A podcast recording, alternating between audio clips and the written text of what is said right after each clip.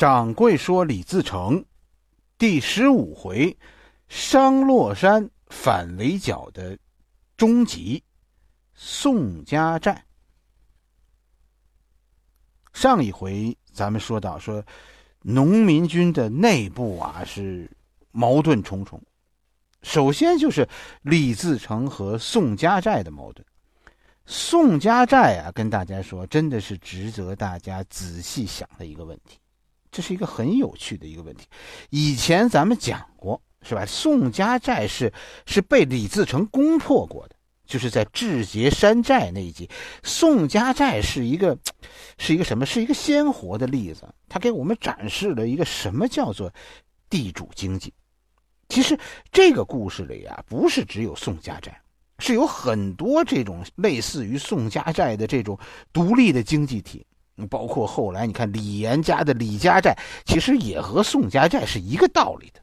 就所谓的官宦人家，其实背后都是有一个山寨的。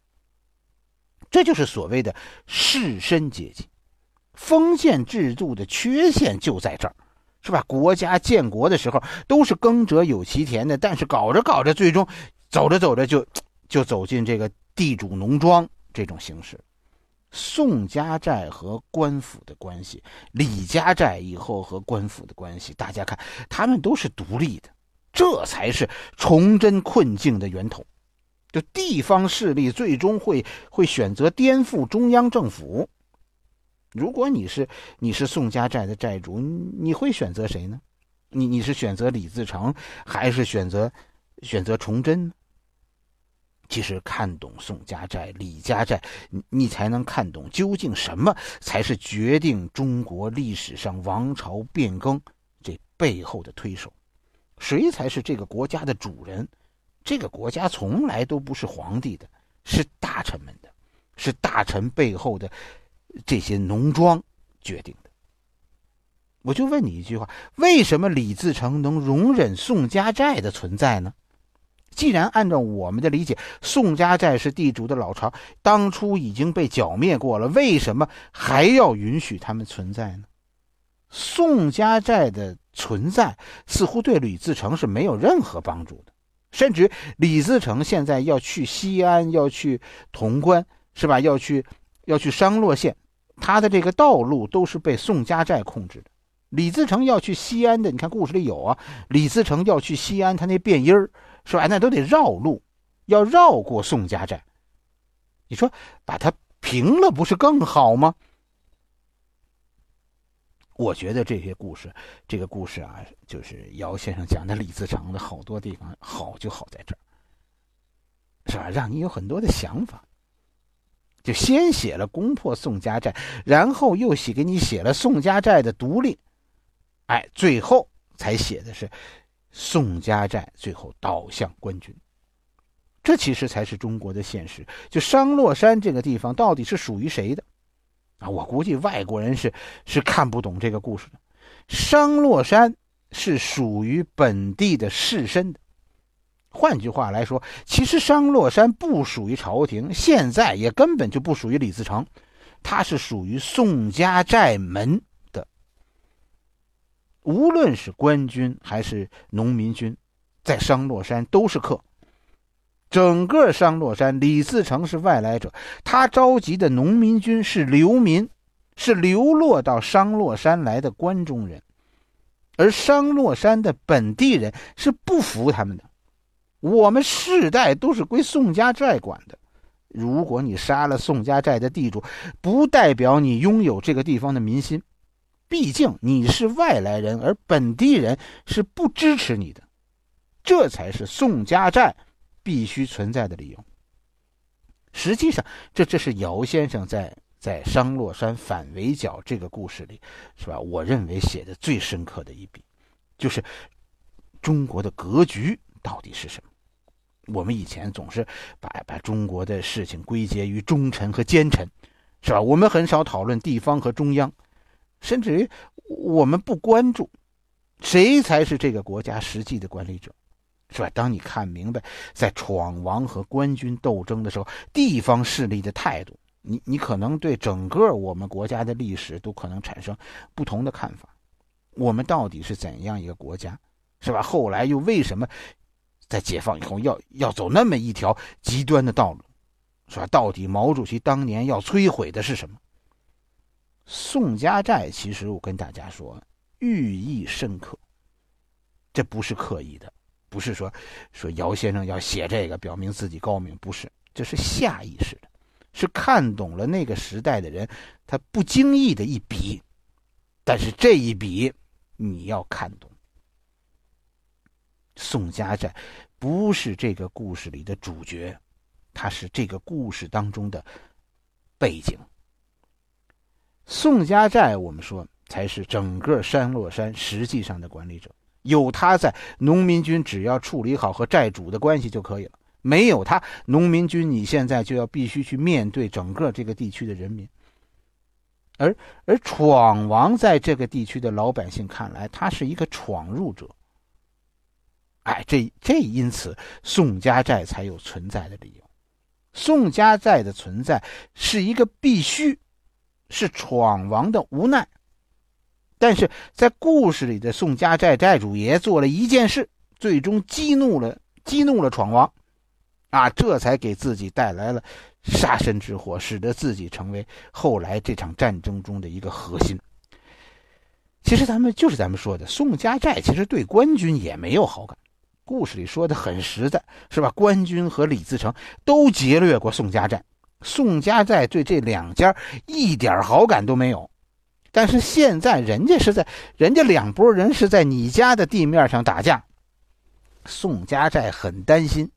担心遭到双方的劫掠，所以宋家寨做了一个权衡，啊，他们认为，呃，官军在这场战争中是是是赢面大的，官军能打赢，于是宋家寨押宝，押宝官军获胜，这就是一件得罪李自成的事情。宋家寨一开始是允许官军过路，后来呢，后来宋家寨甚至于出兵支持官军讨伐李自成。本地的势力其实不仅仅是是宋家寨和商洛山上的，还有很多其他的山寨。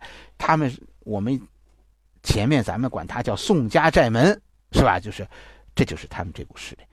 还有一批本地势力啊，这些人也是本地的，这就是所谓的你看在故事当中所谓的杆子。不仅仅是宋家寨勾结了官军，是吧？作为本地势力的杆子，也选择了勾结官军。那杆子是区别于农民军的土匪，是吧？同农民军是外来的流寇，杆子是本地占山为王的本地土匪。换句话来说，其实杆子和宋家寨是乡亲，但是他们利益上呢又又有区别。通常情况下，兔子不吃窝边草，杆子是不会主动骚扰宋家寨的。他们和宋家寨真的他们是乡亲，只。只是说呢，个人选择的发财道路不同。杆子是靠劫掠过往的山队和商队和和其他山寨的人发财的，就是，怎么说呢？咱们现在说，就杆子是是本地势力，但是他是靠捞偏门的。当外来人来到这片土地的时候，他和山寨一样面临选择。黑虎星，这是这是一股投靠了李自成的杆子。是吧？也是因为他投靠了李自成，所以他才在那次那次智劫山寨的行动中，哎，成与与宋家寨为敌。现在趁着说黑虎星的母亲生病啊，黑虎星回家探亲的时候，哎，这这个时候爆发了战争，官府就开始和黑虎星的手下这些杆子接触，并且成功的使得几个头领说要脱离李自成。这个事情，你说很意外吗？应该说不意外，是吧？毕竟李自成是个外来者。宋家寨和杆子们的态度，其实这说明李自成当时在商洛山，在本地的这个民心不稳，也确实是。你说李自成做了什么让本地老百姓拥护他呢？其实他没做什么正事儿。是吧？不但没做，李自成所作所为，其实你要看穿了，这是什么？这是劫掠当地人的粮食，分给外来人吃，是这么回事吧？本地人凭什么支持他呢？支持李自成的也是一些周围那些说说说由外地的逃荒者自发形成的在本地的村落，这样的村落是支持李自成的，因为什么？因为李自成给他们粮食吃，他们支持闯王就是因为跟着闯王有饭吃。但是本地人会怎么看这件事呢？你拿我的粮食啊去给外地人吃，我会我会念你的好吗？哎，这就是甘子造反和宋家寨在危急时刻投敌，啊，以及最后李自成其实不得不离开商洛山，哎，这是这是其中的原因。宋家寨这件事儿，其实我觉得值得大家细想，是吧？对于对于这一段时期背后的错综复杂，是吧？经历过类似事件的姚雪银先生，其实是是不会不知道。这绝不是地主如何如何的问题，这背后是一件大事，就是农民革命背后的正义、背后的仁义的问题。反正这个时候的李自成是是不怎么受到商洛山本地人的支持的，是吧？要要大家都支持李自成，我相信其实宋家寨早就被镇压了。宋家寨的。在这个故事里，它重要是因为它的地理位置很重要。为什么别的山寨没有被提起，而一旦提起宋家寨呢？就是宋家寨控制着一条通往商洛山外的道路，从商洛山的核心地区通往这个商洛县，啊，这条主干道是经过宋家寨，就是。官军在大战开始的前夕，就秘密的进入到了宋家寨，而经过宋家寨，可以绕过李自成的防线，直接进攻闯王的老营。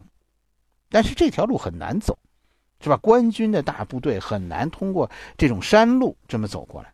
但是经过宋家寨，再绕过一个叫射虎口的地方。前面就是闯王老营在商洛县的大路上的一个一个主要的关口。这股官军只要经过射虎口，就可以从背后偷袭闯王的防线，这样商洛县的官军主力就能从正面打进闯王的老营。射虎口这个地方就成为一个关键。守卫在这儿的人呢，是是张献忠以前的部下。哎，他们是张献忠派来支援李自成的部队，他们不是李自成的嫡系部队，而且前不久呢，就这支部队的刚刚因为军纪涣散，受到受到闯王的责罚。哎，整个这场战役后来其实就是最关键的戏份都是围绕着射虎口这个地方展开的，就是关键就是射虎口这儿的这个守将，你别看闯王啊，刚刚处罚他。庄方刚刚处罚他，他是闯王的死粉虽然前几天挨了打，但是打服了给，啊，他更忠于闯王了。啊，就是闯王后来就是在射虎口这个地方，啊，给给宋家寨安排了一个陷阱，打了一次埋伏。闯王整个的这个商洛山反围剿啊，闯王是这么设计的，就是在射虎口这个地方引诱宋家寨来偷袭，然后打埋伏，杀进这股官军。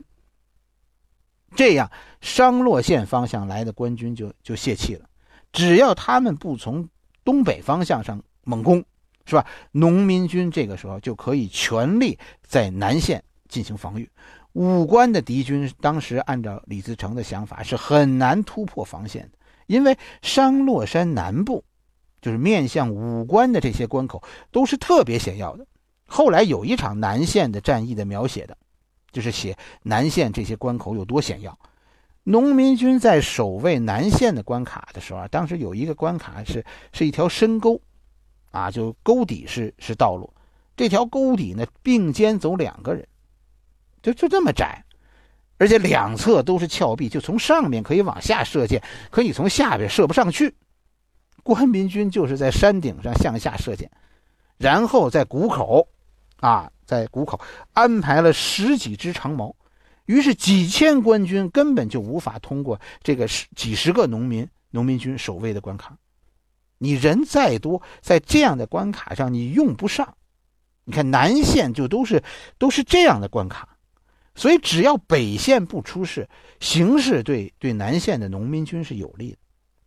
但是战役还没开始呢，就出现了意外，就闯王的整个的战略布局都几乎被打乱了。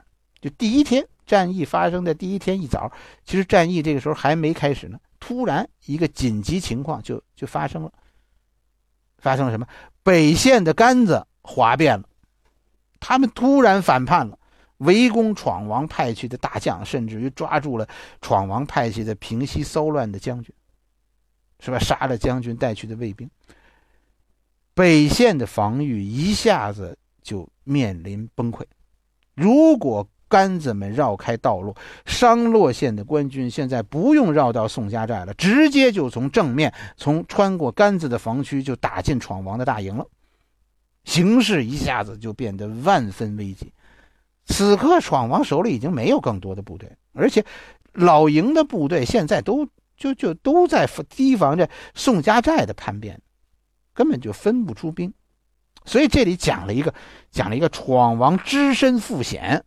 啊，一个人去平定杆子叛乱的这么一个故事，这个故事有有书的朋友大家去看吧，是吧？其实，呃，掌柜觉得这个故事不用讲，因为这故事是编的，是吧？很多这个姚先生创作的李自成的故事，其实跟大家说都是源自于抗战和解放战争中的故事，所以，我我觉得不想给大家讲李自成。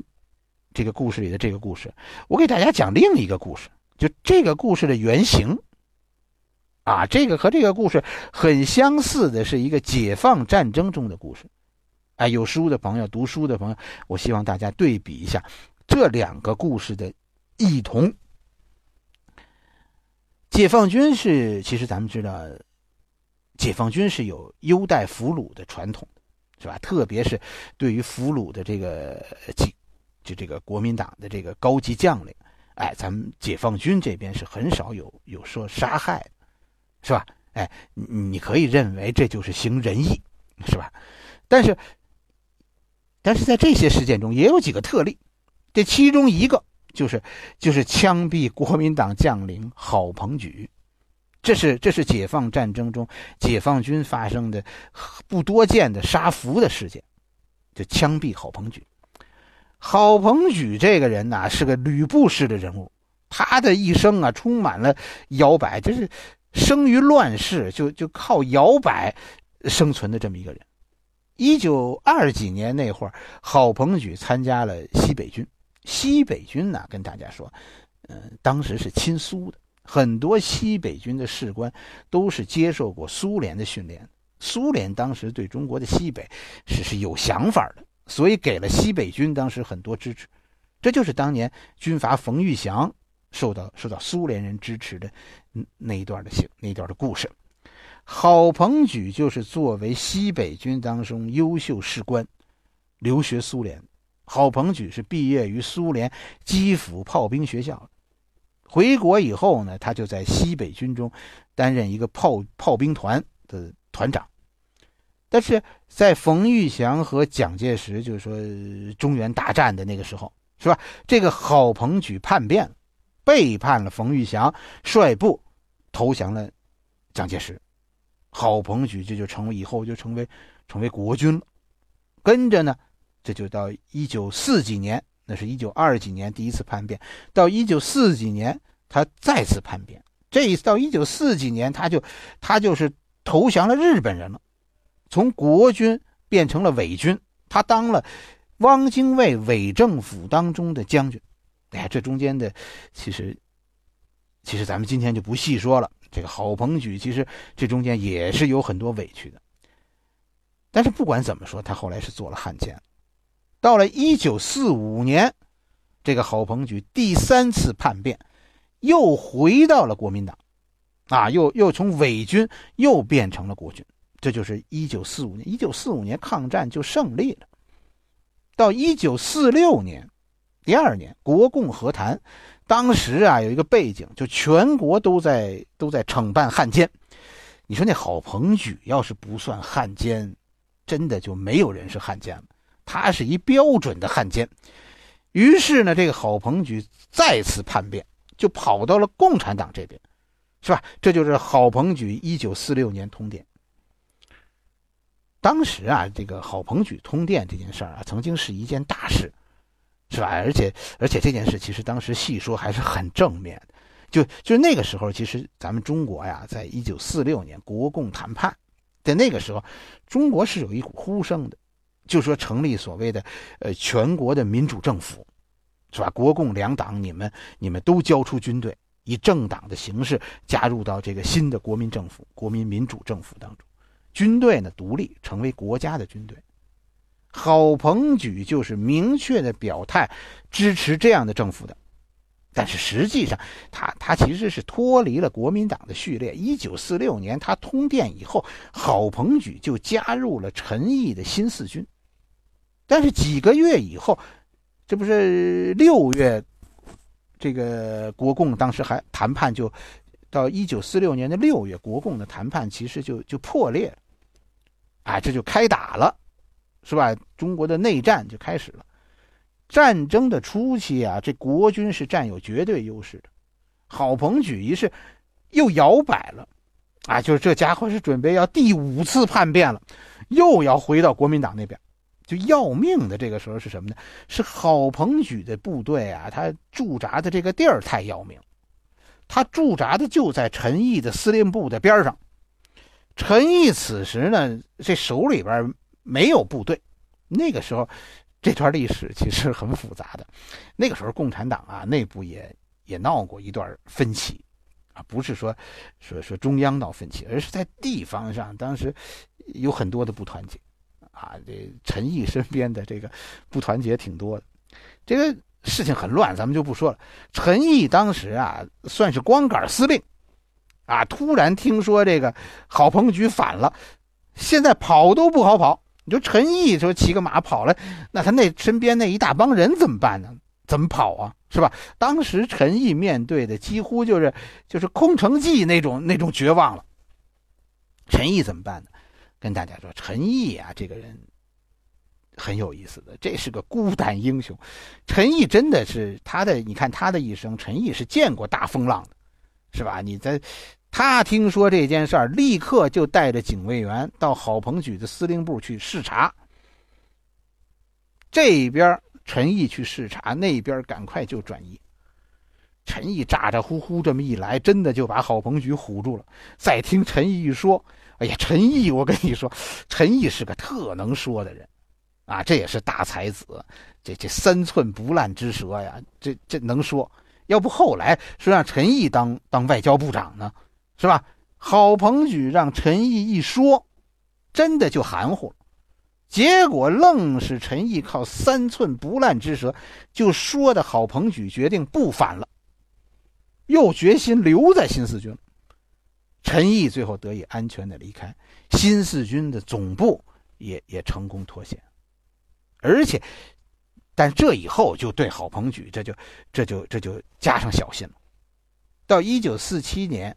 第二年一月份，国共两军的这个战争就就开始全面的转向对国军有利的这么一种形式，是吧？呃，共军其实那个时候就就就有点支撑不住的意思。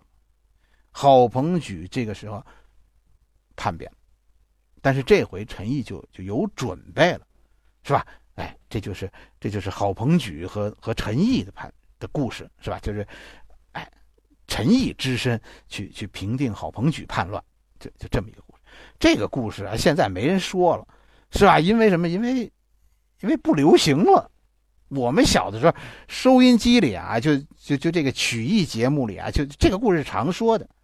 我记得这是这谁的书？这是刘兰芳的书，是吧？应该应该叫陈毅赴宴。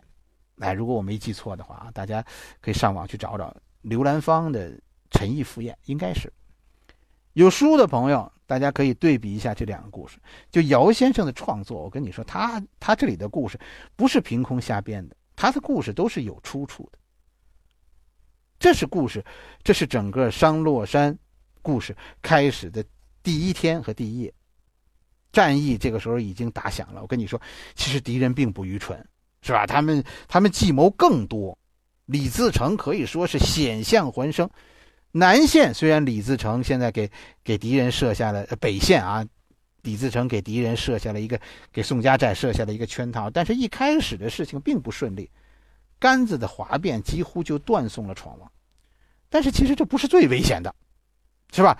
当闯王处理完杆子哗变以后，其实对于农民军真正的危险才刚刚开始，一波未平，是一波又起。就整个这个这个商洛山反围剿这个故事写的是是跌宕起伏，啊，一个事儿跟着一个事儿，一个事儿比一个事儿要命。北线这不是算是刚刚恢复了平静，算是守住了，南线出了问题，所谓固若金汤的南南线防线。遭到了官军的夜袭，竟然被突破。农民军用于南线防御的主力部队，突然就陷入合围。闯王此刻已经顾不上宋家寨的事儿了，是吧？那些打埋伏什么都管不上，来不及了，顾不上了。好了，咱们今天的故事就就讲到这儿吧。下一回，咱们的故事。继续讲，讲商洛山反围剿。